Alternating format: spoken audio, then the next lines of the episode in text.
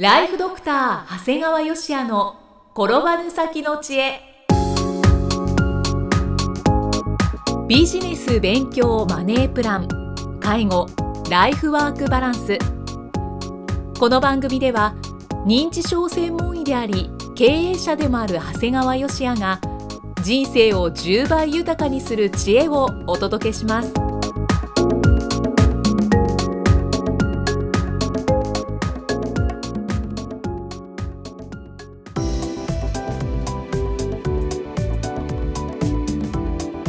こんにちは、生きみえです。ライフドクター長谷川芳也の転ばぬ先の知恵、今回は第102回目です。長谷川先生、今回もよろしくお願いします。よろしくお願いします。さて、今回はどのようなお話でしょうか？今回はですね、Daigoさんから学ぶっていうお話ですね。はい。これ平成27年の3月にね、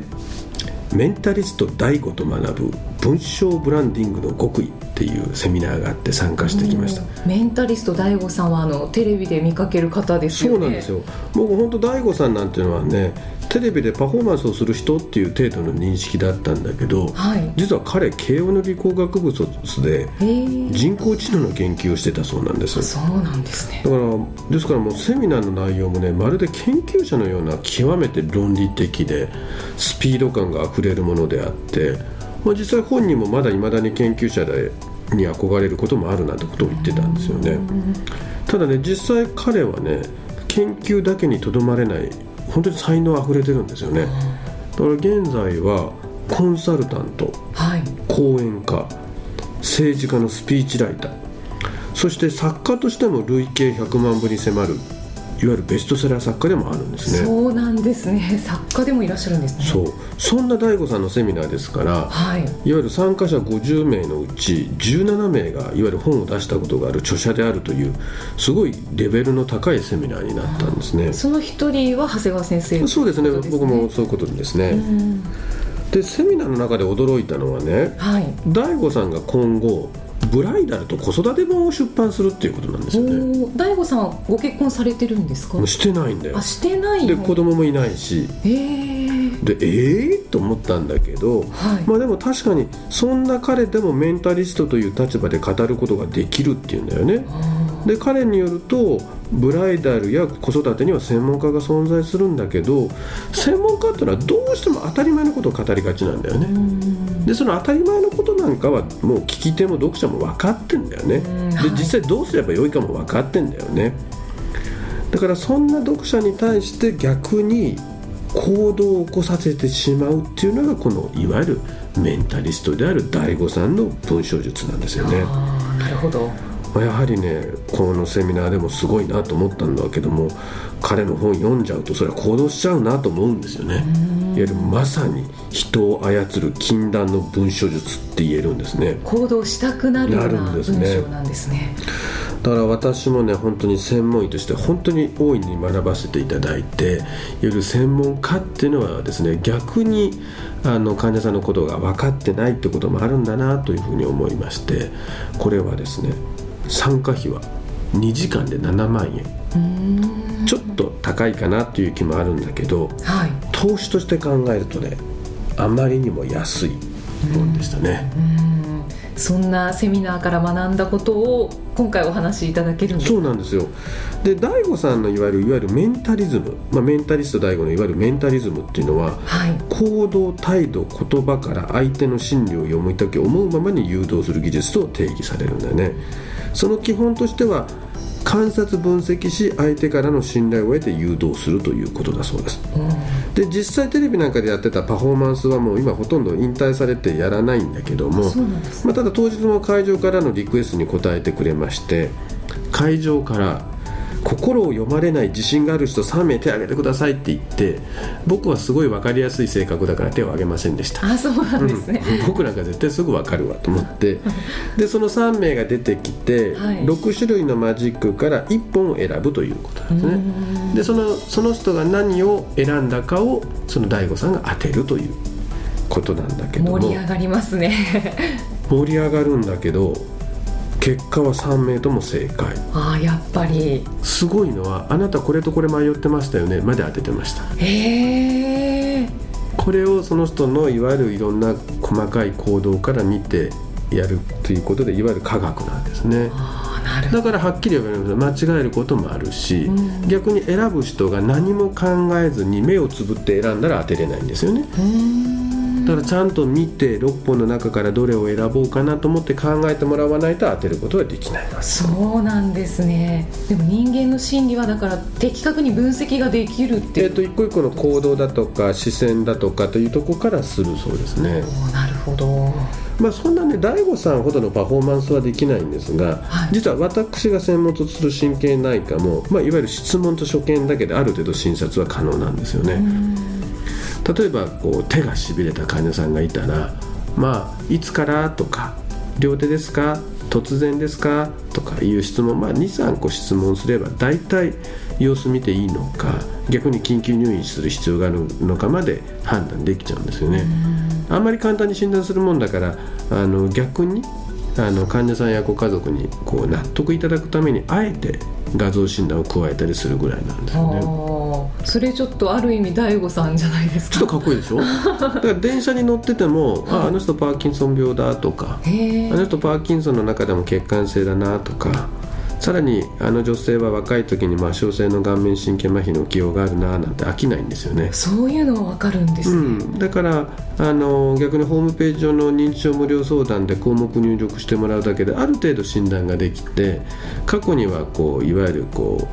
ちょっとこれ普通のアルツハイマーじゃないなと思って大きい病に受診してもらったら、結果的にクロイツフェルス薬部っていわゆる狂牛病っていう病気があるんだけど、それを見つけたこともあるんですね。人間が狂牛病、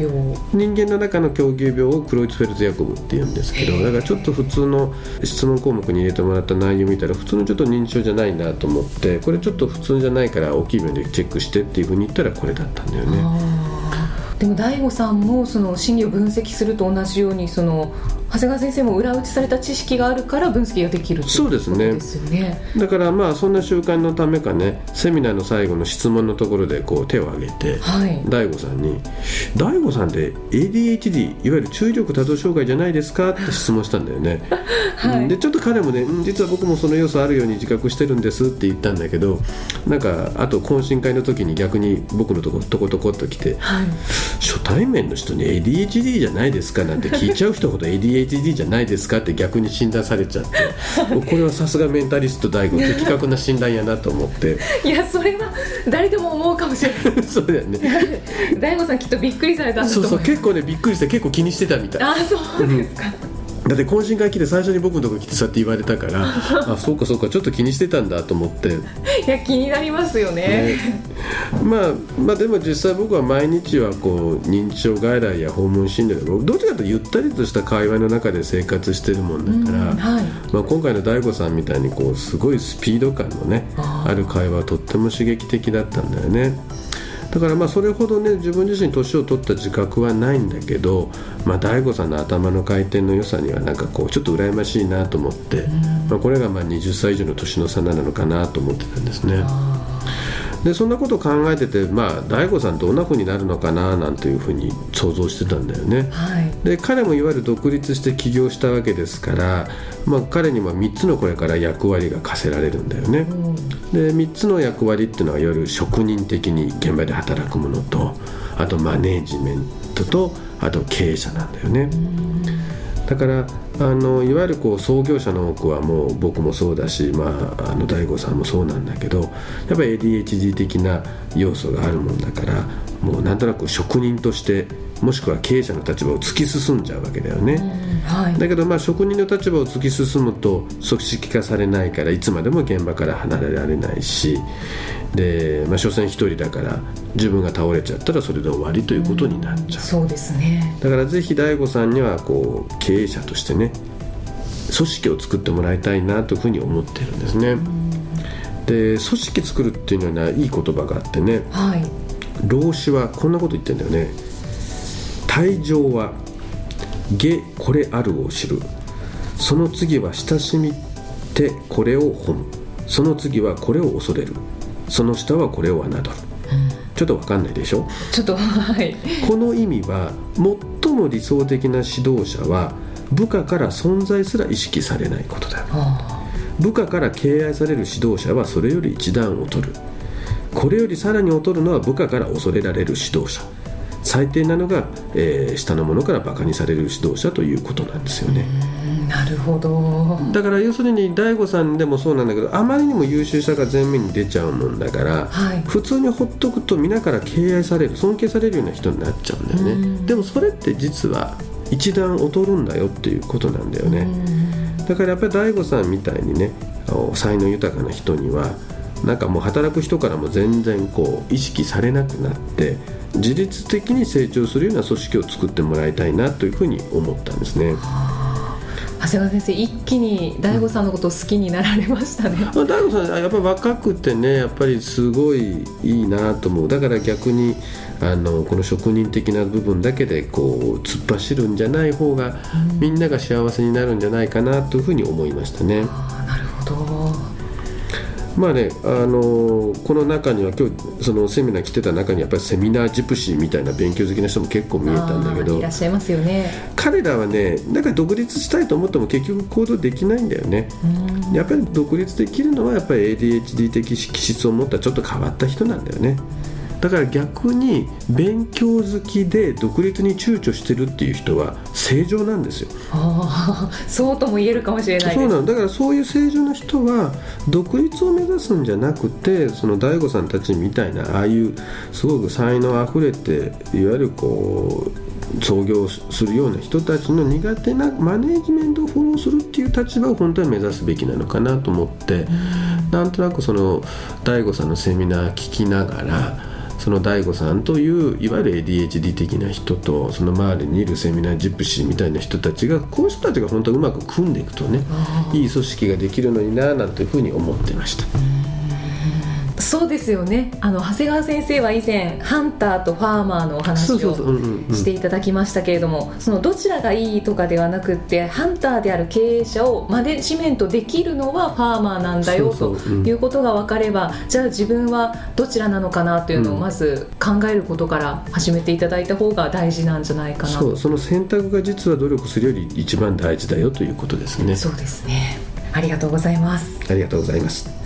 さあ最後に長谷川先生の新番組が5月からスタートしておりますので、ちょっと長谷川先生に一言いただきたいんですけれども、はい、タイトルは診療より簡単、ドクターによるドクターのための正しい医療経営の勧め。長谷川先生が理事を務めていらっしゃる医療法人ブレイングループが実践して、時には笑い、時には泣きながら構築した医療経営の方法をもう余すことなくお伝えしてるんですよね。そうですね。今のところ3回ほども収録をしたんですが、はい、これはここでしか言えんねということを随分言っています。本当にそうなんです。だから確かに内容豊富だし、こういった番組の中ではもしかすると1万円という値段は高いのかもしれないんですが、内容的には僕は全然高くないなというふうに思ってますし、聞くだけではなくその後のテキストもかなり充実してますので、は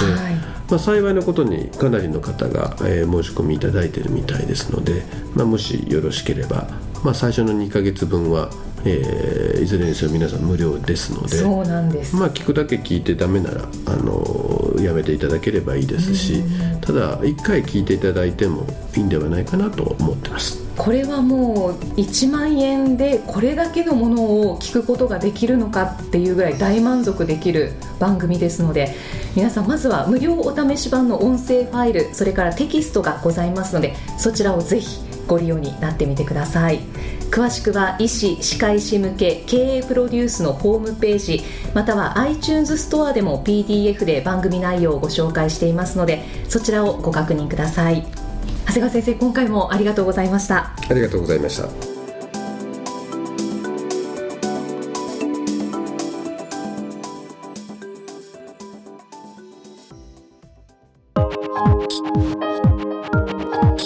今日の放送はいかがでしたか？番組ではご感想や長谷川芳也へのご質問をお待ちしています。番組と連動したウェブサイトにあるホームからお申し込みください。 URL は http://brain-gr gr.com/brain-gr.com/podcast/ です。それではまたお耳にかかりましょう。この番組は提供ライフドクター長谷川芳也、プロデュースキクタス、ナレーションは生きみえによりお送りいたしました。